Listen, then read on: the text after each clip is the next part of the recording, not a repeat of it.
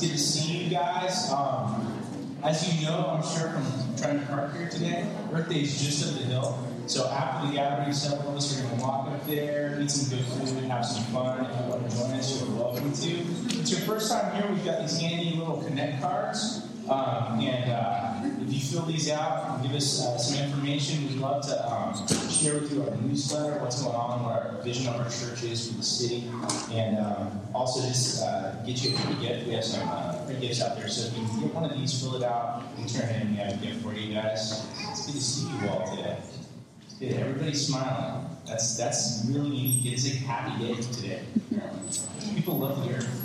Good to see you guys. I'm stoked we're in this uh, series on Jonah. This is the second sermon. And I wanted to start off with a question or a series of questions because today I don't I don't want it to just be another sermon, just another time where we get together, hear something, and walk away and you know, grab in and out or whatever we eat. Um, but I, I want you to see your life with refreshed eyes today. So I just want to ask you, why are you alive today?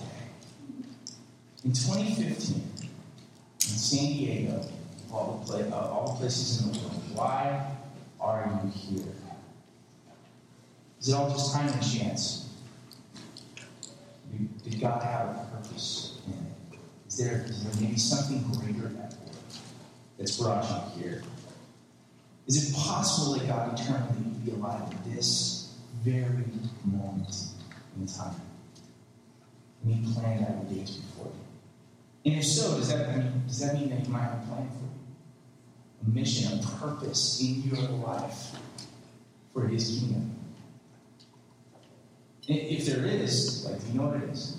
Do you know what God's purpose is for you, His mission for you? Are you? Could you be missing out on the very thing God brought you into this life for? Are you fulfilling it? You know, this week our gospel community got together and we were... Um, praying and reading through Jeremiah chapter one, and this verse really stood out to us. So we talked about Jeremiah chapter one, verse five, and I'll have it up here on the screen for you.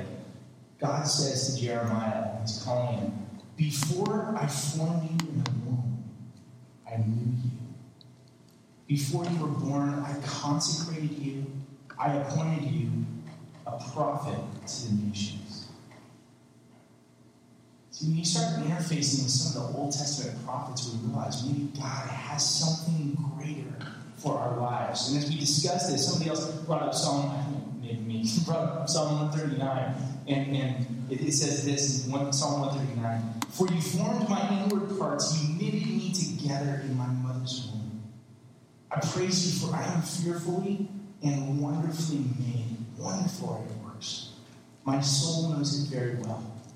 My frame wasn't hidden from you when I was being made in secret, intricately woven in the depths of the earth."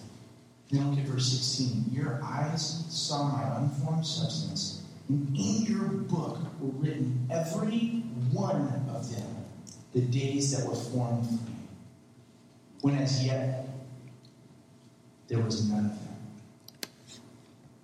God knew us. God planned out every day of our lives. In fact, if, if what the prophets are saying is true, before we were created in our mom's wombs, God knew we'd be here today,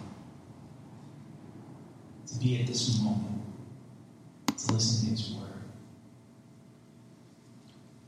You being here is not an accident. Daniel two, Acts seventeen, they both say God determines the places and the times we live. Like Scripture, Scripture's overflowing with this truth that God has a plan for you. And that He knows exactly why you're here today. I'm, I'm excited. I'm excited about it. It's something we see right here in this first chapter of Jonah. God calls Jonah to be His prophet. And as we saw last week, the first time God calls Jonah, in First Kings, Jonah obeys. And that's awesome, right? And the second time, who we see last week, God in the first chapter of Jonah calls Jonah to a new mission. He wakes him up out of the sleepiness of his little life and says, "I have something greater for you." And what's Jonah do? Let's read Jonah chapter one, verses one through three. Now the word of the Lord came to Jonah the son of Amittai, saying, "Arise, go to Nineveh, that great city, and call out against it, for their evil has come up before me." But Jonah rose to flee to Tarshish from the presence of the Lord, so he went down to Joppa and found a ship going to Tarshish. So he paid the fare, and he went down into it to go with them to Tarshish, away from the presence of the Lord. So three points of interest today as we talk about a tale of two cities. The first one is Nineveh. The second one is that God loves cities. And the third one is that God is building a city, the city of God. Let's pray real quick. Father, pray that you would anoint this time, open our eyes, open our hearts to hear your word, to hear maybe a re-envisioning of the call and the purpose you have on each of our lives. I pray that we would listen to that with anticipation, not fear, because your plan is always the best thing for us, and that we would be excited about what you're doing in and through us. In Jesus' name, amen. Amen. All right. So, God interrupts Jonah, calls him away from his small life to something greater. What's Jonah do? He runs the other way. Why? Why does Jonah run the other way? Well, we talked a bit about it last week, about some of Jonah's internal motivators. But let's also talk about Nineveh. Now, when you check out, just go to Wikipedia for starters. Uh, check out Nineveh. Nineveh is an interesting city. It's the capital of the Assyrian Empire, one of the oldest cities in the world. You guys heard of Nimrod? Right after the time of Noah, Nimrod goes and he builds a city. And, and the Bible credits Nimrod with the foundation of, of Nineveh. So Nineveh is an old city. And it's, it's a big city. So it's right on the Tigris River. And this is what's crazy. thirty miles long and ten miles wide. It's a big city. So if you think of maybe Manhattan, for instance, you look at Manhattan, Manhattan Island is thirteen and a half miles long, and at its widest is only two, two and a half miles wide.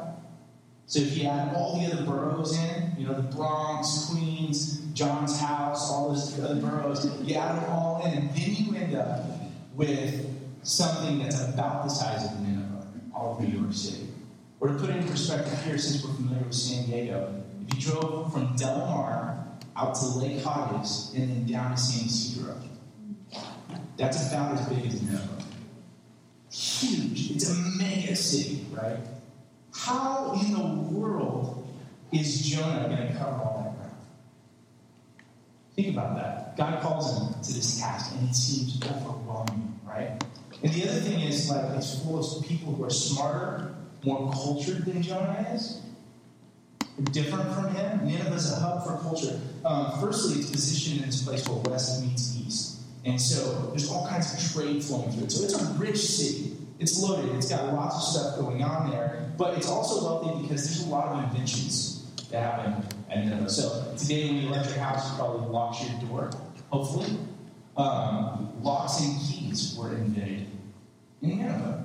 Interesting. Um, they invented a system that kept time. They're the first ones that came up with three hundred sixty degrees to a circle. They invented paved roads. They invented plumbing. Everybody say amen. They actually had flushing toilets and the original types of aqueducts there in Nineveh. They had a postal system, the first use of iron, the first libraries. They had the first governmental system that allotted land out to governors that would check in with the central government. Like, so it's huge. Megaplex of culture, shaping culture in the ancient world. And Nineveh's a global player, like much like San Diego, full of people raising families, trying to get ahead. Really big city, they, they already had a religion. So Jonah's like, they're different from me, and they already have a religion. They worship Ishtar, who's the goddess of war and fertility. And they worship, and this will come in handy later, a god named Dagon, who's the fish god. It's kind of a mermaid-looking dude. And um, he he's the god of provision and war.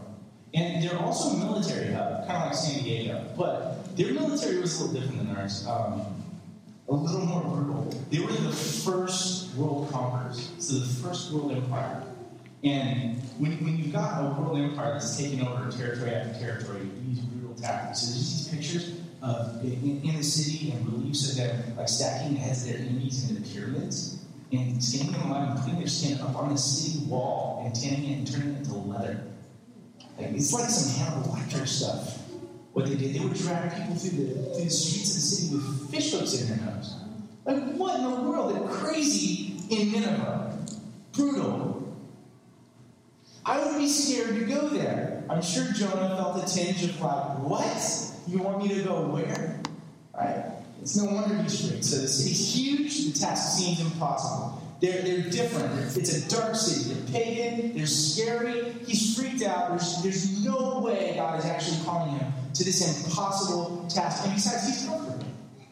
He's got a cush life. He's a successful prophet. He's lounging back in his easy boy. God calls him, interrupts his life. I have a question for you. Would you go? God came to you today and told you this. Would you go? I think when we see things from our limited perspective, we probably think about things the way Jonah did. It adds up the way he freaked out in Nineveh. But when you see things from God's perspective, it changes everything. Right? Jonah's missing a few things. Think about things from God's perspective. Of course these people are different, but doesn't God care for them too? Jonah's freaked out, but, I mean, can God protect him? Is God able to protect Jonah? Yes or no? Yes. Ten minutes. All right. Jonah might be comfortable, but who gave Jonah all that comfort? Who made him a successful prophet? God did, didn't he? The task may seem impossible, but it, let me ask you, is there anything too hard for God?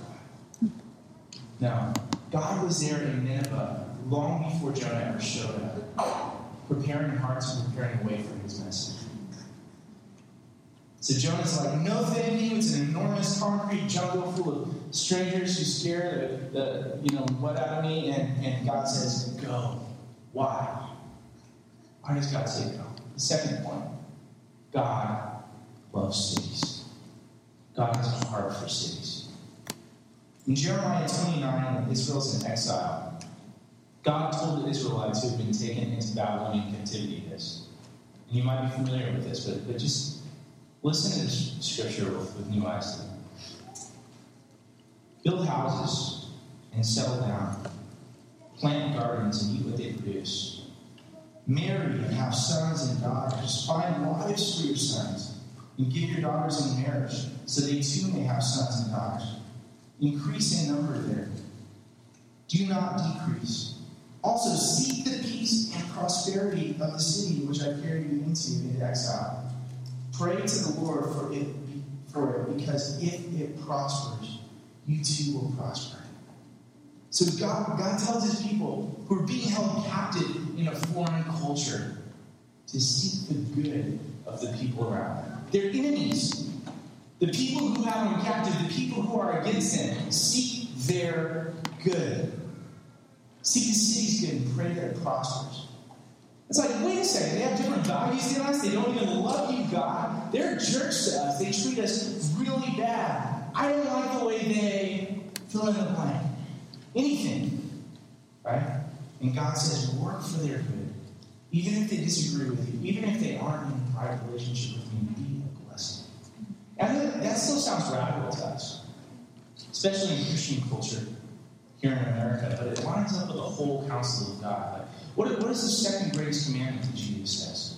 Love the Lord your God with all your heart and what? Love your neighbor as yourself.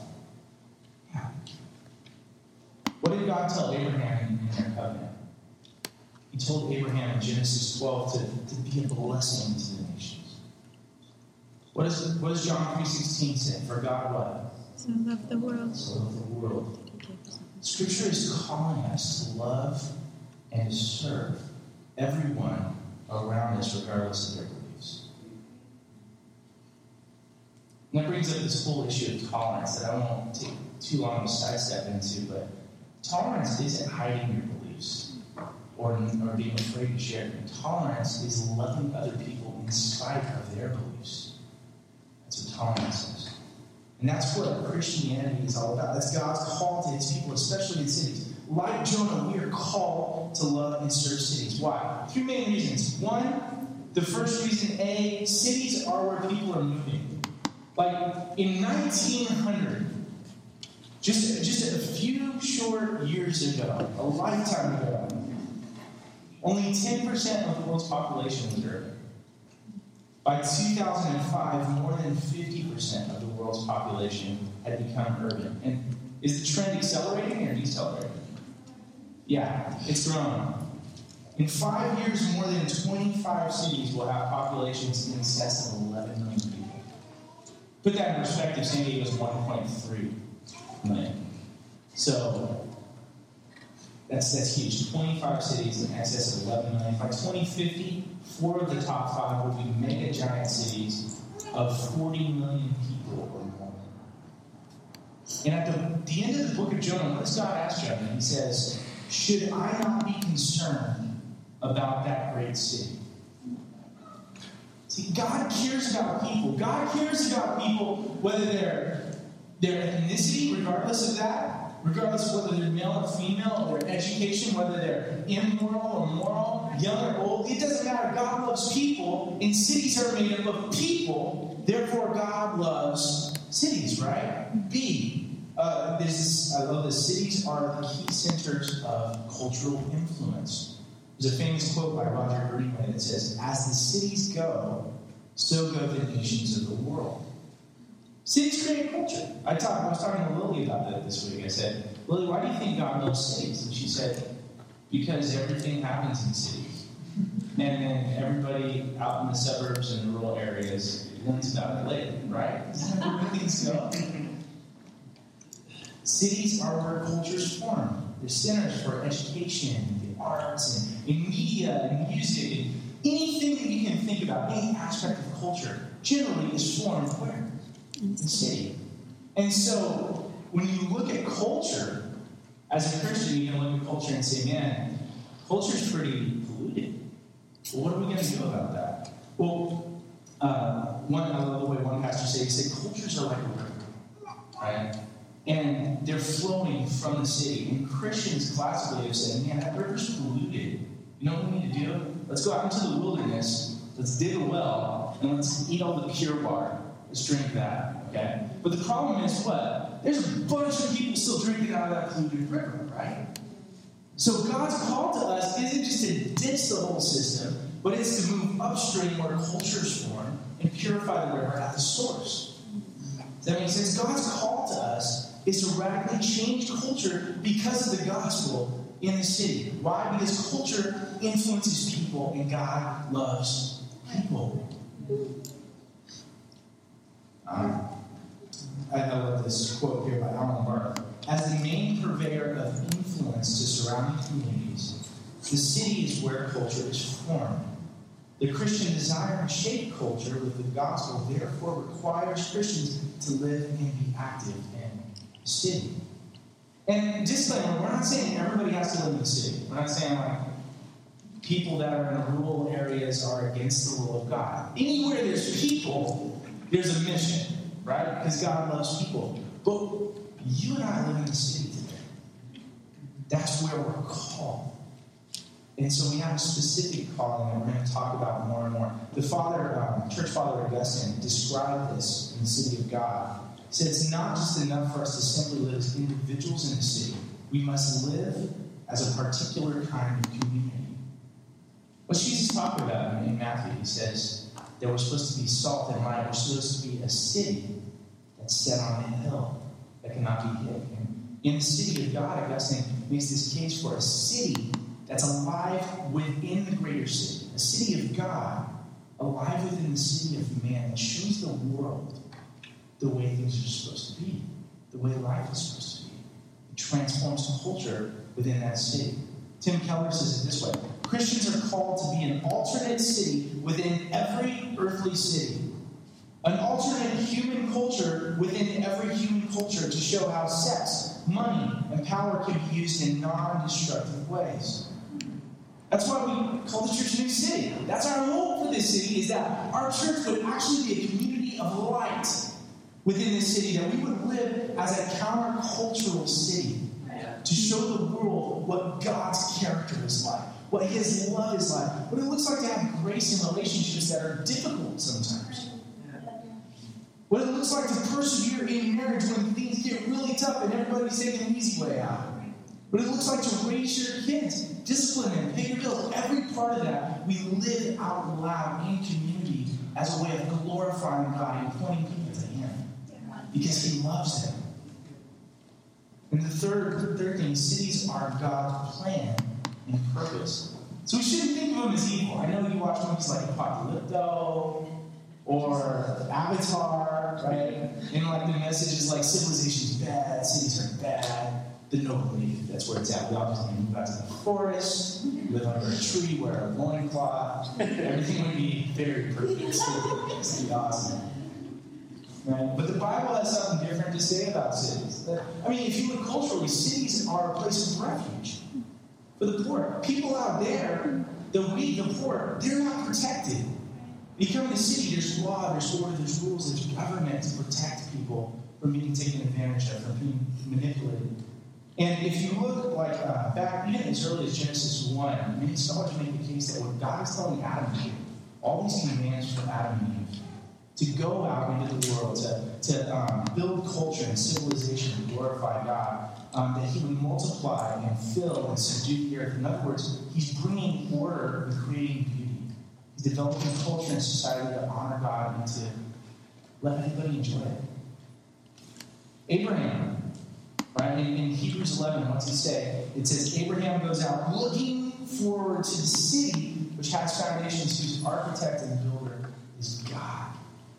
And what's heaven look like? What does God describe heaven as? It's His city. In Revelation twenty-one, right? The New Jerusalem comes down out of heaven, which brings us to our last point, point number three. God's building a city. A city of God. Keller also says this, life in a city is our eternal destiny. Think about that. Think about what your images of heaven. Life in a city is our eternal destiny. There, guys, here's the deal. Kind of the thesis of this sermon, if you will. There are always two cities. There's the city of man that's in need of redemption, and the city of God that brings redemption. Let me ask you, which city are you living for? Which city are you living like is the greater reality? Are you overwhelmed with the brokenness of the city of man? Or are you energized by faith because of the city of God? I'm going to kind of turn this into a discussion and ask you guys this question. What does God's city look like? From what you know in Scripture, the prophetic imagination that we see in the Old Testament and New Testament, the prophets, how do they describe heaven? What are some of the, what are some of the elements that you guys hear in the city of God that will one day be here fully realized? Marco? No light. No night. Daytime. And why no night? Does anybody remember? Because He's the light. Jesus is the light. Yeah. Think about that as an, even a metaphor just momentarily. What would it look like if the city became increasingly, increasingly brighter and less and less darkness because Jesus was exalted? And the light was shone, the light of the gospel. Yeah. Um, like wedding supper, wedding feast, food, celebration. Mm, wedding supper, wedding feast, food, celebration, party. That's the kind of picture of heaven I like personally. That's way better than a cloud with a harp. And it's so much. Or some people picture heaven as like an eternal church service. Oh my Lord, help me! And now the fifty thousand choir is going to stand up and sing five songs. I love church services. Don't get me wrong, but that's not heaven, is it? What is heaven? Yeah. Who's next? No weeping. Say it one more time. No weeping. No weeping. No more weeping. No need for it. Yeah. Brian. There's a big tree in the middle, mm. and if you eat from it, you live. Tree of life. Yeah. In the middle of that city, if you eat from it, you live. What else? No sickness or death. No sickness or death. I mean, you guys are looking forward to that. Yes. No more sin. No more sin. No more sin. And I know for on us. That just sounds like such good news. Because we, like like Paul, oftentimes we get caught up even trying to escape the sin and the brokenness in our lives. It's not going to be there anymore. We will be healed fully, internally, externally healed. What a picture, John. No more fatherlessness. No more fatherlessness. Be right there with our dad. The perfect dad. Kenny. No more uh, crime, injustice, inequity, or poverty. No more crime, no more injustice, no more inequity, no more poverty. No more homelessness. Yeah. Yeah. Um, it's a place that God has prepared for us. You know, like Jesus said, my Father's house is a room. Mm-hmm.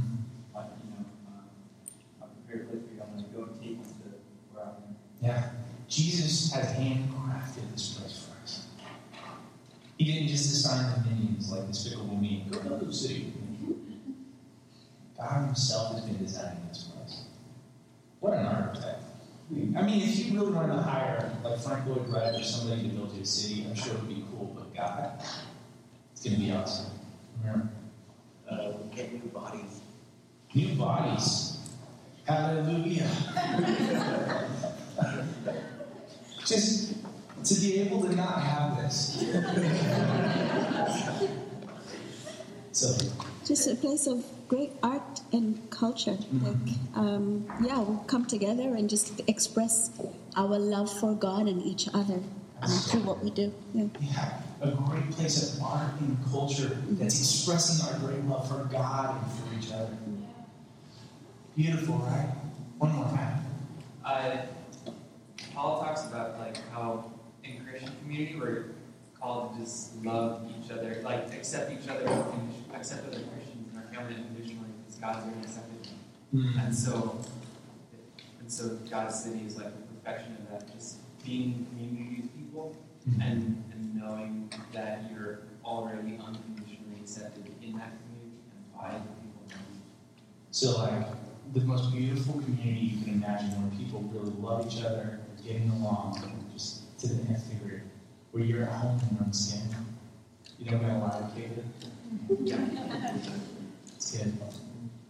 So, if God brought you to this city at this time, it's not an accident or a chance, then God's call to every one of us today is to live like that city's reality.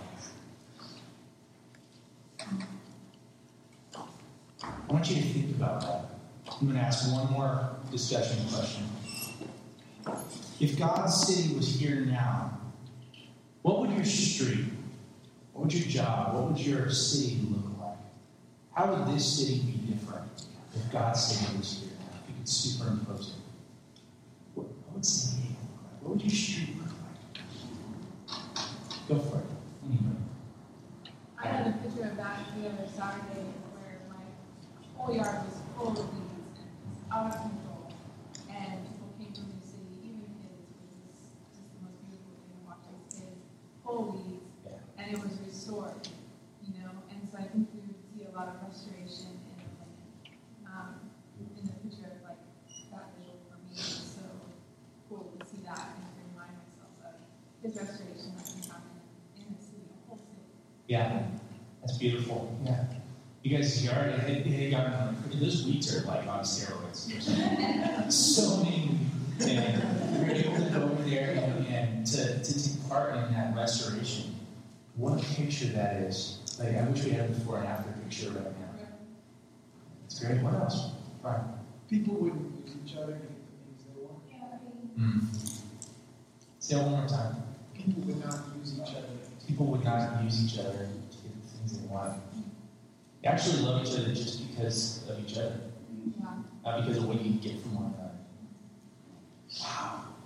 Wow. How would politics look in that city? yeah.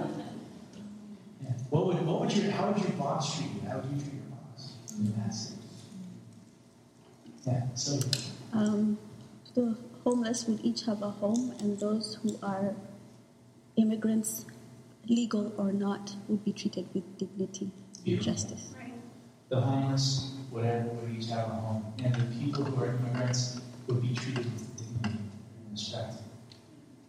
people, we wouldn't run out of resources because nobody would be hoarding them. Right? We'd be taking care of each other.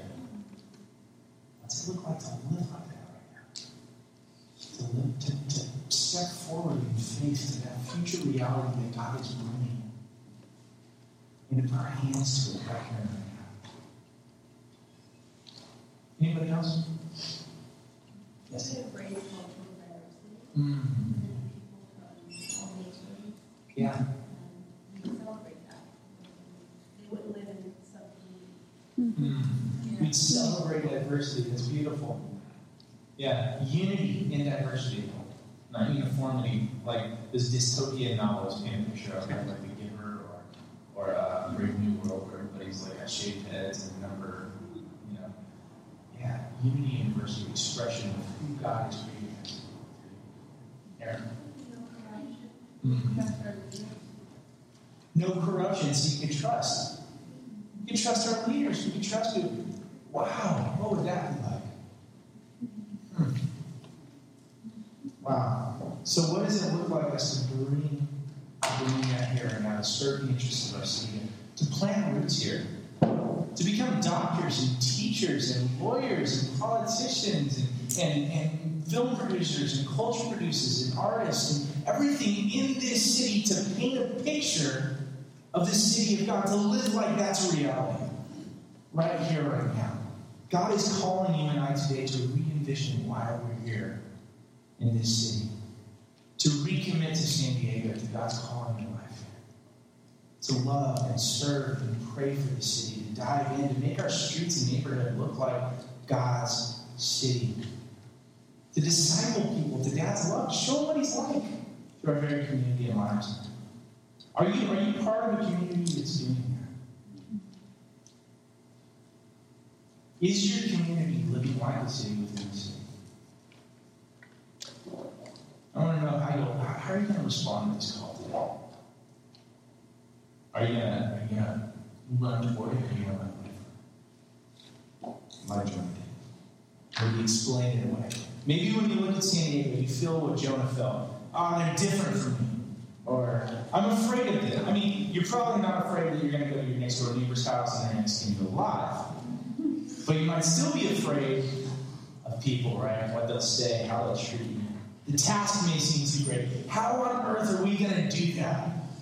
Jonah felt overwhelmed. thirty miles by ten miles, there's no way. One little guy, I can't cover that in my lifetime. I can't talk to all those people. But God had a plan. Just watch what happens as the sermons unfold over the next few weeks. Watch how God uses His perfect plan to entirely change a city within a few moments. God can do anything. Or maybe your struggle is about uncomfortable. I'm going to tell you, God's challenging you. How can we do this? And I'll close with the gospel.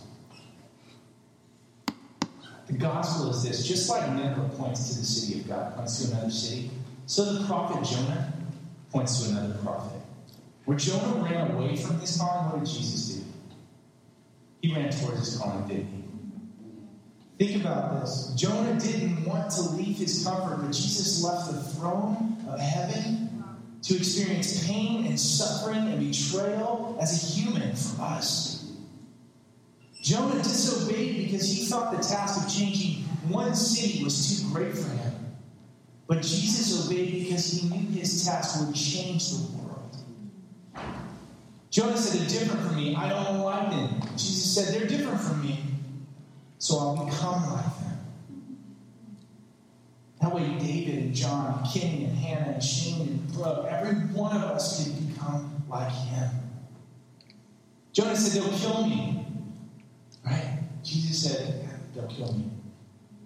And I'll still love them. I'll live for them. I'll die for them so they can experience life in that city. Aren't you thankful for the love of God today?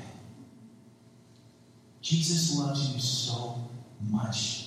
He has a plan for your life. It is better than your plan, and it will leave you joy-filled. It will bear fruit. And guys, we don't have to be overburdened with this today either. We say, man, that's just too much. A good quote that we say here a lot is this. The burden of mission. the blessing of mission is ours. It's His word. He's going to do it. But He's calling us to put our hands to it and trust Him with it. Little is much when God is in it. So now we can engage our city without fear of failure. Let's stand. I'm going to ask the musicians to come. I'm just going to pray over us. As the musicians come, we're going to sing one song together. And then afterward, we're going to come down and take communion all together. And if it's your first time here, I just want to invite you uh, to check out what communion looks like and feels like. If you're a believer, go ahead and participate in actually taking communion. If you're not, feel welcome still to join one of the circles and observe. And just kind of pay attention to what's going on. Listen to people as we confess our areas of need, our fears. As you think about this call on your life to give your life in this city, where are you not believing the gospel? What are the fears? What are the things that come up in your heart? We get to come together, confess that together, and then also confess our belief in the one who's able. And I want to encourage you guys to do that. So we're going to sing a song, and then we're going to come on down and take your communion.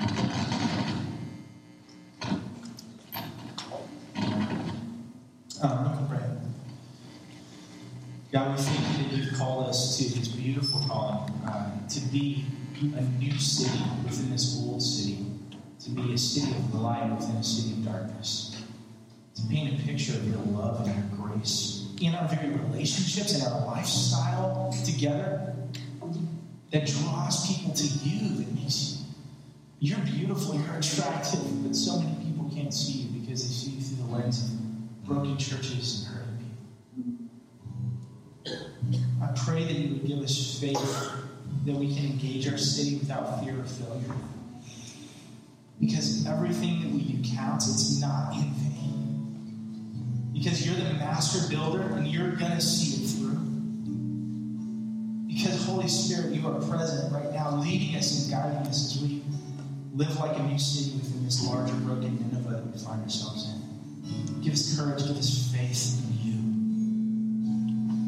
And draw us really, not just think, that was a cool thought that on Sunday, talking about it, to, to recommit our lives for this calling and this mission you've put on us. And to trust you in Jesus' name.